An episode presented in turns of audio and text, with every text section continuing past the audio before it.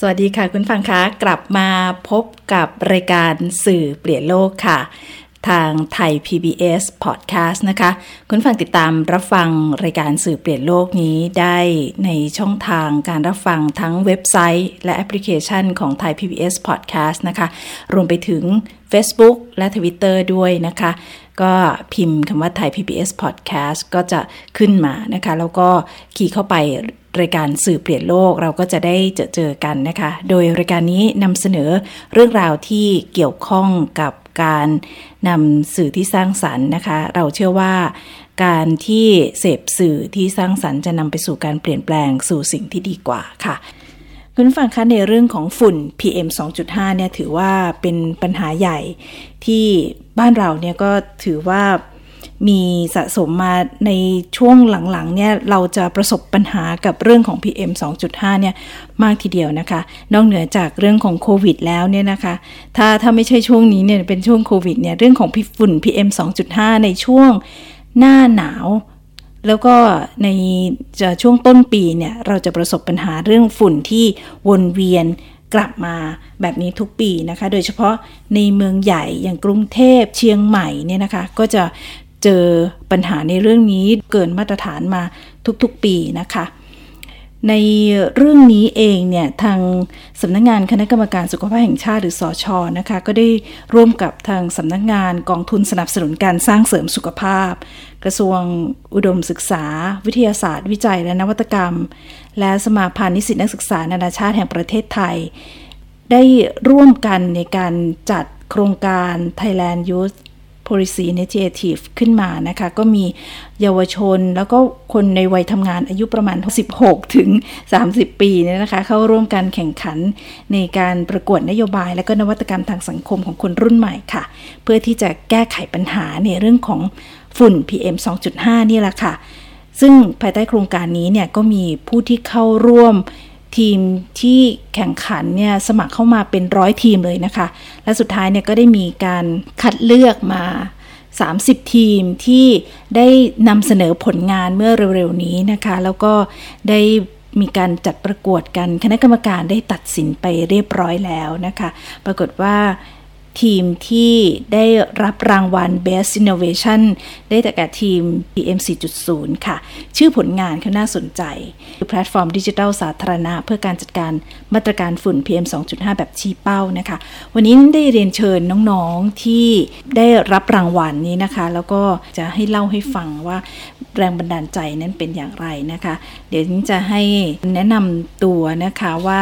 มาจากไหนอย่างไรนะคะ ตอนนี้อยู่ในสายกับเราทั้ง 4 คนค่ะ ขอต้อนรับเข้าสู่รายการนะคะ สวัสดีค่ะ สวัสดีค่ะ สวัสดีครับค่ะ เริ่มต้นจากคุณนิสราปานช้างก่อนนะคะ อยากให้แนะนำตัวว่าทำอะไรที่ไหนยังไงนะคะ แล้วก็ได้เข้ามาร่วมทีมนี้ได้อย่างไรอะค่ะ ค่ะ สวัสดีค่ะ นิสราปานช้างค่ะ ปัจจุบันก็ปฏิบัติราชการค่ะตำแหน่งนักทรัพยากรบุคคลชำนาญการ อยู่ที่สำนักงานปลัดกระทรวงมหาดไทยค่ะก็จุดเริ่มต้นของการเข้ามาร่วมในโครงการนี้ก็คือว่าได้ มีผู้ร่วมทีมอีกหนึ่งท่านได้ทำงานในโครงการ Y Series มากันก่อนนะคะ แล้วก็เชิญกันมาจนทำให้มีความสนใจในการมาทำโปรเจกต์ต่อก็คือโปรเจกต์ในการจัดการปัญหาฝุ่น PM 2.5 ค่ะ อืม ค่ะท่านต่อไปนะคะ คุณทวัชชัยค่ะ ครับทวัชชัยนะครับ ปาราคามานก็ปัจจุบันทำงานสายวิชาการนะครับ ก็สายวิจัย คือแบ็กกราวน์เนี่ย ตอนปอตีเนี่ยผมจบด้านรัฐศาสตร์ ด้านนโยบาย แล้วก็พอดีว่าตอนปอโทเนี่ยก็อยู่ที่วิศวะจุฬาก็มีการทำเขาเรียกอะไรศึกษาเกี่ยวกับภัยพิบัติ แล้วก็มีความสนใจว่าเราน่าจะมีส่วนในการช่วยแก้ไข PM 2.5 ได้เล็ก ๆ น้อย ๆ จากมุมมองคนรุ่นใหม่ครับ อืม ค่ะน่าสนใจค่ะ คุณสริญญาค่ะ ค่ะ สริญญาเจรสุขค่ะ ก็เพิ่งจบการศึกษาค่ะ จากปตีคณะรัฐศาสตร์มหาวิทยาลัยธรรมศาสตร์ค่ะ ก็ก็ด้วยความที่มันจบเร็วสาม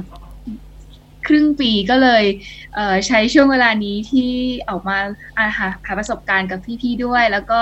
ได้มีโอกาสได้มาเจอโปรแกรมนี้ ก็เลยชวนกันมาค่ะ แล้วก็อยู่ในระหว่างที่จะรอไปเรียนต่อค่ะของปอโทในเรื่องของ international human resource development ด้วยก็เลยสนใจในเรื่องการที่มีส่วนร่วมของประชาชนเช่นกันค่ะ ค่ะ คุณวันเทพค่ะ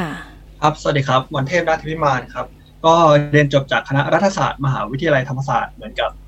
สริญญาหรือว่าจ๋าเมื่อสักครู่นะครับค่ะแล้วก็ตอนนี้ทำงานอยู่ ASEAN University Network ครับเพิ่งเข้าทำงานเป็น Assessment Officer เลยครับ แล้วก็มีความสนใจในด้านของการแก้ปัญหา อยากแสดงออกถึงความรู้ความสามารถเพื่อที่จะแสดงสิ่งที่เราอยากจะทำอะครับในเรื่องของด้านนโยบายในการแก้ปัญหาฝุ่นก็เลยรู้สึกว่าอืมอยากมาทำในด้านนี้ครับอืมแล้วก็พอดีว่า จ๋าได้เชิญเข้ามาร่วมทีมพอดีค่ะก็เลยได้โอกาสนี้ครับเออก็เป็นการชักชวนกันเข้ามานะคะ อีกคนหนึ่งที่วันนี้ไม่ได้มานะคะ ก็เป็นสมาชิกในทีมคุณนัทกรรัตนากรนะคะหรือคุณกรค่ะ ซึ่งวันนี้ไม่ไม่สะดวกที่จะมาร่วมรายการ แต่ก็เป็นอ่าเรียกว่าเป็นทีมที่ร่วมกันคิดร่วมกันทำแล้วก็ได้พัฒนาแนวคิดในเรื่องของการทำแพลตฟอร์มดิจิทัลสาธารณะตรงนี้ขึ้นมานะคะ ค่ะ เดี๋ยวอยากให้แต่ละคนเล่าให้ฟังค่ะว่า แรงบันดาลใจที่หลังจากที่เราได้รับโจทย์เนาะว่าการแก้ปัญหาฝุ่น PM 2.5 เนี่ย ซึ่งจริงๆ เรื่องนี้เนี่ยก็เป็นเรื่องที่ในส่วนของภาคนโยบาย ภาครัฐเองเนี่ยก็พยายามที่จะแก้ปัญหาเรื่องนี้มานะคะ แต่ก็เรื่องฝุ่นเนี่ยมันก็ยังวนเวียนมาอยู่ดีอะเนาะแล้วว่า ภาคของส่วนคนรุ่นใหม่เนี่ยค่ะ คิดว่าตรงนี้เองเนี่ยเราจะเข้ามามีส่วนร่วมในการทำเรื่องนี้ได้อย่างไรอะคะสำหรับแรงบันดาลใจของทีม People Matter 4.0 นะคะ ที่อยากจะมาร่วมในการคิดนโยบายออกแบบนโยบายในการจัดการในการจัดการปัญหาฝุ่น PM 2.5 นะคะค่ะก็เริ่มมาจากการผสานรวมตัวของกลุ่มคนรุ่นใหม่เนี่ยแหละค่ะ ก็ทั้งเอ่อ ทางด้านรัฐศาสตร์ การบริหารรัฐกิจ การระหว่างประเทศรวมถึงกฎหมายด้วยเนี่ยก็ทุกคนมาจากแบ็กกราวด์ที่ค่อนข้างหลากหลาย แต่ว่าทุกคนมีเป้าหมายสูงสุดร่วมกันก็คือว่าทุกคนต้องการที่จะออกแบบนโยบาย หรือว่า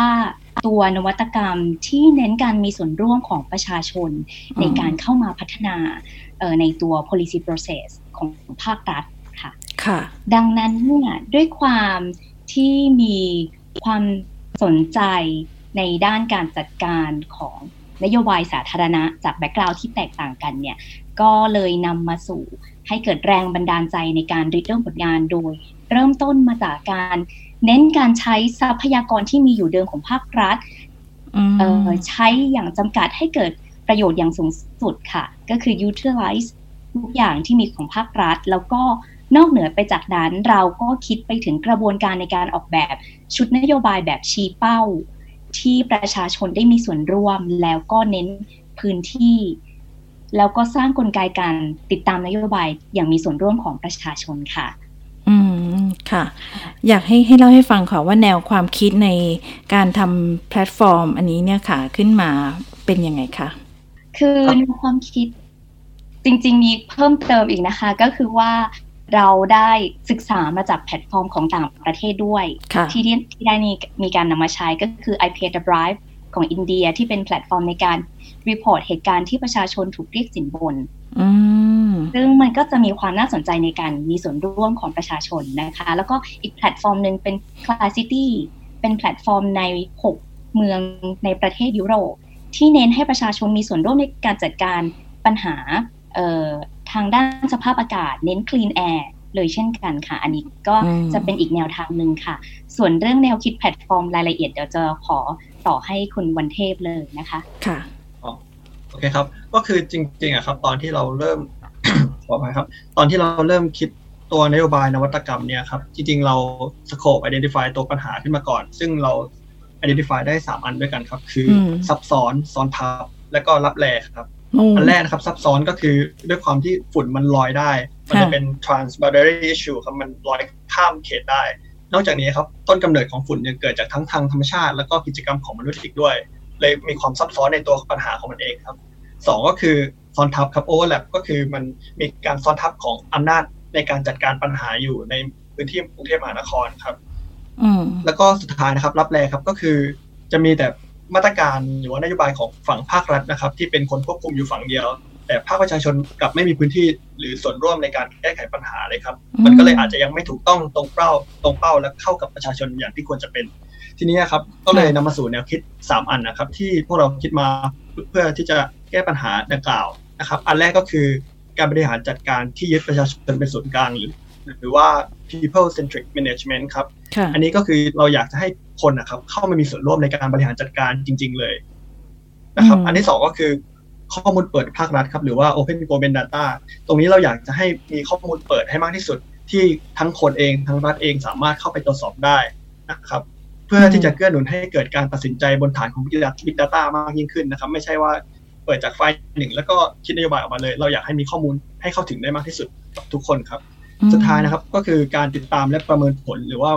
monitoring and evaluation นะครับ เรารู้สึกว่าการออกนโยบายอันหนึ่งนะครับ เราไม่สามารถแค่ออกนโยบายไป แล้วก็จบไปโดยที่เราไม่ติดตามผลได้ ทีมเราเลยรู้สึกว่าเราควรให้ความสำคัญมากยิ่งขึ้นกับระบบ M&E หรือว่าการติดตามประเมินผลเนี่ยแหละครับเพื่อที่จะเราจะได้พัฒนาตัวนโยบายทุกอันที่เราออกไปใช้ ดูว่ามันตอบโจทย์ประชาชนหรือเปล่า ตอบโจทย์การแก้ไขปัญหาหรือเปล่า อันไหนดีเราก็ควรทำต่อ อันไหนที่มันไม่ดีเราก็ควรปัดตกไปเพื่อที่จะประหยัดงบประมาณมากขึ้น แล้วก็จะได้ไม่เสียเวลาด้วยครับ เพราะฉะนั้นแล้วสามสามข้อเนี่ยครับ people centric management open government data แล้วก็ monitoring and evaluation มันจะทำให้การแก้ปัญหาฝุ่นในเชิงพื้นที่อะครับ effective มากขึ้น แล้วก็สามารถแก้ปัญหาได้อย่าง sustain มากขึ้นในระยะยาวครับ อืมค่ะ แล้วตอนที่คิดกันเนี่ยค่ะ รูปแบบของการดีไซน์ตัวแพลตฟอร์มอันนี้ออกมาเนี่ยค่ะ หน้าตาเป็นยังไงคะ หรือว่าใช้ยังไงคะ รูปแบบในการดีไซน์เนี่ย เราเริ่มจาก ทำยังไงให้เกิดเป็น one platform ครับ คือว่าอยากผมอยากจะเน้นย้ำแกลบหรือช่องว่างของกลไกที่มีอยู่ปัจจุบันนะครับ คือเมื่อกี้ตอนที่ตอนต้นเนี่ยคุณนิสลาได้ได้ย้ำข้อหนึ่งก็คือว่า เราไม่ได้เป็นการเพิ่มกลไกใหม่ หรือเป็นการเพิ่มอะไรใหม่ ๆ แต่ว่าใช่ เพราะว่าคือเราพิจารณาดูแล้วครับ ว่าว่ากลไกภาครัฐที่มีอยู่เดิมแผนที่มีอยู่เดิมเนี่ย มันโอเค แต่ประเด็นก็คือว่าปัจจุบันเองเราบูรณาการในแง่ของทางกายภาพเฉยๆครับ แบบแต่ว่าในแง่ของการจัดการการแชร์ข้อมูลเนี่ย ผมมองว่ามันควรจะมี single platform นะครับ คือหลายท่านอาจจะเคยได้ยิน single command นะครับ แต่อันเนี้ยเราใช่คือเราคือเราอยากจะเน้นว่าทำไมการจัดการ PM 2.5 ถึงเป็น one platform for all ไม่ได้ all ที่ว่าเนี่ย all ที่ว่าเนี่ย ผมมองอีก gap หนึ่งนะครับ คือว่ามันไม่ได้เป็น all เฉพาะหน่วยงานภาครัฐทำกันอยู่แต่ฝั่งเดียวเลย หรือไม่ได้เป็น all สำหรับภาคประชาชนก็อยู่แต่ประชาชนอย่างเดียวเลยแต่เป็น all ที่ลิงก์ครับลิงก์กันระหว่างภาครัฐ และประชาชน ฉะนั้นแล้วหมายความว่าอะไร หมายหมายความว่าแพลตฟอร์มสาธารณะของเราเนี่ยภาครัฐก็ใช้อันเดียวกัน ประชาชนก็ใช้อันเดียวกัน อันเนี้ยผมว่าสำคัญเพราะว่ามันจึงทำให้เกิด check and balance ครับ ผมว่าเราไม่ค่อยพูดประเด็นนี้ในนโยบายสาธารณะมากนักในในในไทย แต่ว่า check and balance นี่สำคัญเพราะว่าอะไรเดี๋ยวเดี๋ยวผมจะอธิบายไปทีละช็อตนะครับอย่างอย่างช็อตแรกเนี่ยแพลตฟอร์มของเราจริง ๆ มันจะเป็นสี่ก้อนใหญ่ ๆ นะครับ ก้อนแรกเนี่ย เราตั้งคำถามก่อนครับว่า เอ๊ะ นโยบายที่ผ่านมาเนี่ย มันเรา เราไม่ค่อยเชื่อครับว่า one fits for all มันมันจะเวิร์คคือหมายความว่า คิดนโยบายชุดแบบตัดเสื้อโหลอะครับเราเรามีความรู้สึกว่า เอ๊ะ PM 2.5เนี่ย แต่ละพื้นที่มันมันไม่เท่ากันนะ บางพื้นที่แทบจะไม่เป็นปัญหาสำหรับเขาเลย แต่บางพื้นที่เนี่ยหนักหนามากโดยเฉพาะในเขตเมืองถูกไหมฮะใช่เราเลยมองว่าตั้งต้นเนี่ย ตั้งแต่เริ่ม policy design เลยครับ ตั้งแต่ภาครัฐตอนคิดนโยบายและมาตรการเนี่ย มันน่าจะมีผมใช้คำว่าเป็นเก๊กึ่งสำเร็จรูปของนโยบายครับอันนี้อาจจะนึกภาพไม่ออกแบบแบบคือหมายความว่า คือเราจะทำในเราจะเซตไปเลยครับว่า นโยบายและมาตรการที่เหมาะสมจากสี่เงื่อนไขนะครับ เงื่อนไขแรกเนี่ย อันนี้ในเคสกทมนะครับ เคสของของของเราดีไซน์สำหรับกทม อันแรกเนี่ยเราจะลงลงลงไปประเมินครับว่า ในห้าสิบเขตของกทมเนี่ย แต่ละเขตมี ขีดความสามารถและศักยภาพทางการคลังคือพูดง่ายๆว่า แต่ละเขตเนี่ยมีกำลังที่จะจ่ายเพื่อที่จะดำเนินมาตรการได้มากน้อยขนาดไหน อันนี้สำคัญครับ เพราะว่าถ้าเขตไหนที่พอที่จะมีงบหน่อยเขาอาจจะทำมาตรการที่สเกลใหญ่ ๆ ได้ถูกไหมฮะหรือถ้าหรือถ้าเขตไหนที่อาจจะงบอาจไม่ได้เยอะ อันนี้เราอาจจะทำให้จัดลำดับความสำคัญว่าเขาน่าจะได้รับการจัดสรรงบมากเป็นพิเศษ เงื่อนไขที่สองครับคือเรามองว่า นโยบายหรือมาตรการที่ทำผ่านๆนะอันไหนที่สำเร็จอะควรจะคัดมานะครับ คือทางทีมเรามองว่าทุกนโยบายที่ทำทุกปีอะมันต้องเราไม่เชื่อว่ามันจะ work ทุกปีถูกไหมฮะคือเราน่าจะมีการคัดมาว่าอันไหนที่เป็น practice ที่ที่ต้องเอาไว้ต่ออันไหนที่ไม่ work เราก็เราก็ควรที่จะทิ้งมันได้ อันที่สามเนี่ยก็คือว่ามันมีงานวิจัยใหม่ๆไหมฝั่งสถาบันวิชาการสถาบันวิจัยมันมี การคิดค้นมาตรการใหม่ ๆ ที่พอที่จะเอามาปรับใช้ในเมืองได้ไหม แล้วก็อันสุดท้ายก็คือว่ามันควรที่จะมีเป็นมาตรการที่ถูกเสนอโดยชุมชน หรือภาคประชาชนโดยตรงได้เหมือนกัน บางทีอาจจะเป็นโครงการเล็ก ๆ เช่น สวนสวยในหมู่บ้านอย่างนี้ครับ ซึ่งพื้นที่สีเขียวมันก็ช่วยลดฝุ่นได้ถูกถูกไหมฮะ เราเลยมีความรู้สึกว่าจากสี่เงื่อนไขเนี่ย มันจะผสมกันเป็น เป็นคล้าย ๆ เป็นมาตรการกึ่งสำเร็จรูปว่าเวลาสมมุติว่าคนคนบริหารเมือง หรือคนที่มีอำนาจตัดสินใจมาดูแล้วว่าอะไหนเปิดลิสต์ที่สมมุติจิ้มไปที่เขตพญาไทเขตพญาไทมีโครงการไหนที่เหมาะสมกับพื้นที่บ้าง มันจะทำให้แก้ว่าการคิดนโยบายและมาตรการมันจะไม่ใช่เป็นในลักษณะแบบ นึกนึกขึ้นมา นึกใช้จินตนาการนะครับ มันมีข้อมูลบางอย่างที่รองรับ อันเนี้ย แพลตฟอร์มแล้วก็ดีไซน์ว่ามันควรจะไปเชื่อมกับตัว Air Quality Open Data คือหมายความว่า ไม่เพียงเฉพาะหน่วยงานภาครัฐเนาะที่ควรจะเห็นข้อมูลเท่า ๆกันหน่อย แต่หมายความว่าประชาชนเองก็ควรที่จะเป็นสิทธิ์นะครับ เราเรามองว่ามันเป็นสิทธิ์ที่เขาจะได้รับรู้ว่าเฮ้ยวันนี้อากาศเป็นไง ที่ผ่านมาเขตของเขาเนี่ย มันเสี่ยงมากเสี่ยงน้อยนะ เขาเองก็จะได้ ผมใช้คำว่าเป็น early action นะครับ คือเขาที่จะน่าจะมีการเตรียมพฤติกรรมแบบว่าป้องกันได้ ถ้าบ้านไหนมีสตังค์หน่อยอาจจะพอรู้แล้วว่าควรติดเครื่องปรับอากาศ ปิดประตูบ้านมิดชิดในช่วงเดือนนี้เป็นต้นแต่สิ่งที่สำคัญ สิ่งที่สำคัญคือแพลตฟอร์มเรามีสิ่งที่เรียกว่า policy tracker dashboard คือว่าที่ผ่านมาครับ เวลาแต่ละหน่วยงานดำเนินมาตรการหรือดำเนินโครงการบางอย่างเนี่ย ประชาชนถ้าไม่ได้ไปเห็นด้วยตาเนี่ย เราเองไม่รู้ใช่ไหมครับว่าภาครัฐทำอะไรอยู่นะ แต่ละหน่วยงานเนี่ยทำจริงหรือเปล่า ถูกไหมฮะอ่า dash dashboard ตัวเนี้ยก็คือว่าเมื่อหน่วยงานรัฐรัฐหรือว่าโดยเฉพาะกทมเนี่ย เลือกจะใช้นโยบายอะไรอะไรเนี่ย ก็จะไปโชว์ในแดชบอร์ดตัวนี้ครับ โชว์ให้เห็นเลยว่าในตอนเนี้ยกทมกำลังทำนโยบายอะไรอยู่ในแต่ละเขตเนี่ยทำโครงการอะไรอยู่นะ ประชาชนเองได้เข้าไปดูครับ ว่าอ๋อโอเค ตอนนี้เขตทำเรื่องนี้นะกทมกำลังทำเรื่องนี้นะเขาเองก็จะได้รู้สึกว่า เออภาครัฐกำลังทำงาน จริง ๆ มันคือแพลตฟอร์มเราพยายามให้วินวินนะครับ รัฐเองก็ได้ประโยชน์ถูกไหมฮะ ประชาชนเองก็ก็ได้ประโยชน์ได้ข้อมูลแล้วก็ร่วมตัดสินใจ แต่สิ่งหนึ่งที่แต่สิ่งหนึ่งที่เราดีไซน์กลไก ให้ติดกับ policy dashboard ตัวนี้ครับ ก็คือว่าแทนที่ประชาชนจะเห็นเฉยๆครับว่าว่ารัฐทำอะไรอยู่ เราว่าเฮ้ยมันควรจะมีสิ่งที่เรียกว่า open participatory digital space คือพูดง่ายๆว่าประชาชนน่าจะร่วมให้ความเห็นได้ ฉันชอบมาตรการนี้นะ ฉันอยากจะ comment มาตรการนี้ อันนี้ไม่ work สำหรับชุมชนฉันอะไรอย่างเงี้ยครับ เพื่อที่จะให้เกิดการการ discuss กันนะครับว่าแล้วภาครัฐเองก็จะได้สิ่งที่เป็นเป็น real-time feedback ครับซึ่งอันนี้เนี่ยก็จะอยู่ใน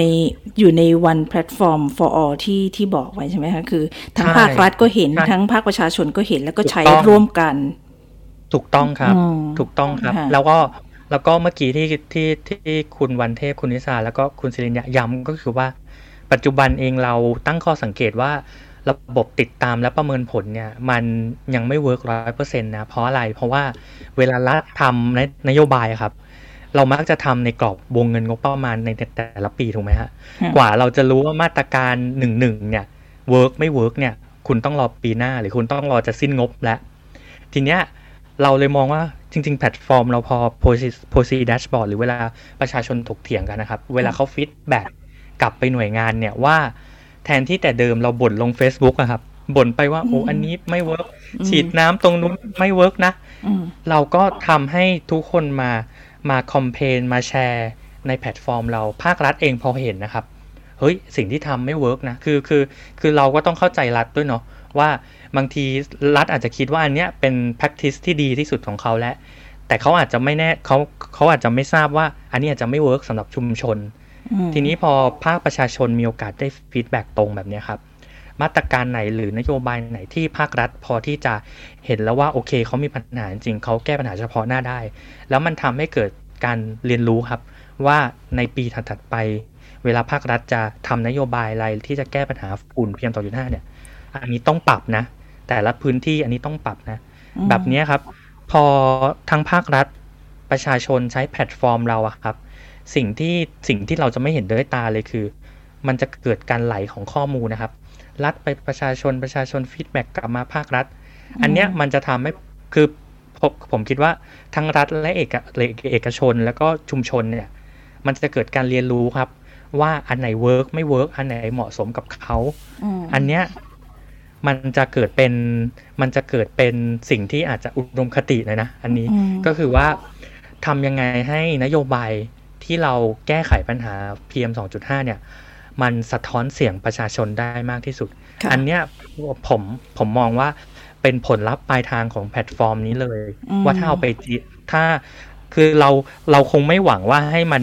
ใช้สมมุติใช้จริงปีหน้าแล้วปีถัดไปมันร้อยเปอร์เซ็นต์เลย อันอันนั้นผมว่าจะเวอร์ไปหน่อย แต่หมายความว่า ถ้าถ้าในระยะกลางสักสามปีห้าปีเนี่ยเมื่อทุกภาคส่วนนะครับ มันเห็นข้อมูลตรงตรงกันมันเห็น feedback ตรงตรงกัน คือผมว่าคือมันจะทำให้นโยบายในแต่ละพื้นที่เนี่ย มันน่าจะมีแนวโน้มที่จะออกแบบให้เข้ากับเฉพาะพื้นที่ได้ ฉะนั้นแล้วปัญหาการตัดเสื้อโหลเนี่ยมันจะค่อยๆ ลดลง ต่อไปเนี่ยมาตรการมันจะเป็นในลักษณะ ตัดเสื้อตามไซส์และตัดเสื้อตามลักษณะความเสี่ยงในแต่ละพื้นที่ ตัดเสื้อตามตามเซกเมนต์ของประชาชนที่ที่ได้รับผลกระทบในแต่ละพื้นที่แหละคือผมว่าอันนี้เป็นเป็นเป็นความ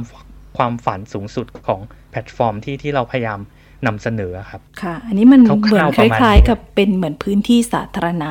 ที่ทุกฝ่าย จะเข้ามาร่วมในการที่จะให้ข้อมูลร่วมกัน ทุกฝ่ายทั้งภาครัฐ แล้วก็ภาคเอกชน ภาคประชาชน ฝ่ายวิชาการต่างๆเนี่ยเข้ามาร่วมใช้พื้นที่ตรงนี้ เป็นเหมือนกับพื้นที่กลางในการที่จะแชร์ข้อมูลซึ่งกันและกันอะไรแบบนี้ใช่ไหมคะ แต่ว่าอันนี้ทั้งนี้ทั้งนั้นเนี่ยก็คิดว่าจะคงต้องเป็นข้อมูลจริงที่เราต้องให้ให้ข้อเท็จจริงกับ สิ่งที่เกิดขึ้นนะคะในทุกพื้นที่นะคะเป็นการชี้เป้านะคะแม้เวลาน้อยจริง ๆ เลย อยากจะให้ปิดท้ายว่าเอ๊ะถ้าเกิดว่าเราร่วมกันใช้แพลตฟอร์มที่เราเราได้ออกแบบหรือดีไซน์อันนี้ขึ้นมาเนี่ยค่ะ เราอยากจะเห็นเราคิดว่าเราจะเห็นความเปลี่ยนแปลงอะไรที่เกิดขึ้นกับเรื่องของฝุ่น PM 2.5 ค่ะ ครับก็คือเดี๋ยวผมขอเสริมนิดเดียวก่อนจะให้คุณศิรินยานะครับ ค่ะ คือ แพลตฟอร์มตัวเนี้ย จริง ๆ เราอยากให้องค์กรปกครองส่วนท้องถิ่นใช้มาก ๆ เพราะว่าเขาเองเนี่ยเป็นผมใช้ว่าเป็นภาครัฐที่มีพื้นที่รับผิดชอบนะครับ แล้วเขาเป็นหน่วยงานที่ที่รู้จักประชาชนในพื้นที่มากที่สุด อยากอยากให้องค์กรปกครองส่วนส่วนท้องถิ่นเป็นคน เป็นคนใช้แพลตฟอร์มเราเป็นหลักเลยเดี๋ยวคุณศิรินยาครับค่ะเชิญอยากจะส่งปิดท้ายเล็กน้อยนะคะ ด้วยความที่ นโยบายเนี่ยมันมันคือถูกสร้างมาเพื่อตอบสนองความต้องการของประชาชน ดังนั้นการที่เราเอ่อให้เกิดไอเดียนี้ขึ้นมาเนี่ยก็คือเราอยากทำให้นโยบายเนี่ย มันสะท้อนเสียงประชาชนมากที่สุดดังนั้นการที่มันจะทำให้เป็นจริงได้เนี่ย มันสามารถทำให้ ถูกต้องตรงเป้าเข้ากับประชาชนเป็นสาม keyword ที่เราเหมือนคิดขึ้นมาเพื่อที่จะแก้ปัญหาสิ่งที่เราเจอเจออยู่ในตอนนี้ ด้วยการที่มันมี flow ของตัวข้อมูล flow ของ Data ทำให้ทุกคนไม่ว่าจะเป็นภาครัฐ ภาคเอกชน หรือว่าภาคประชาชน ภาคประชาสังคมเนี่ยได้เข้ามาใช้เข้ามาแชร์ แล้วก็เข้ามาช่วยติดตามประเมินผลว่าตอนนี้มันมีอะไรอยู่นะ ผ่านแพลตฟอร์มของเราที่มันมีข้อมูลอยู่ตรงนั้นอยู่แล้ว ดังนั้นการที่เรามี Big Data ตัวนี้เป็นตัวหลักเนี่ย การที่เราทุกท่านหรือว่าทุกภาคส่วนเนี่ยสามารถดึงไปใช้ได้ มันจะทำให้เกิดการใช้งาน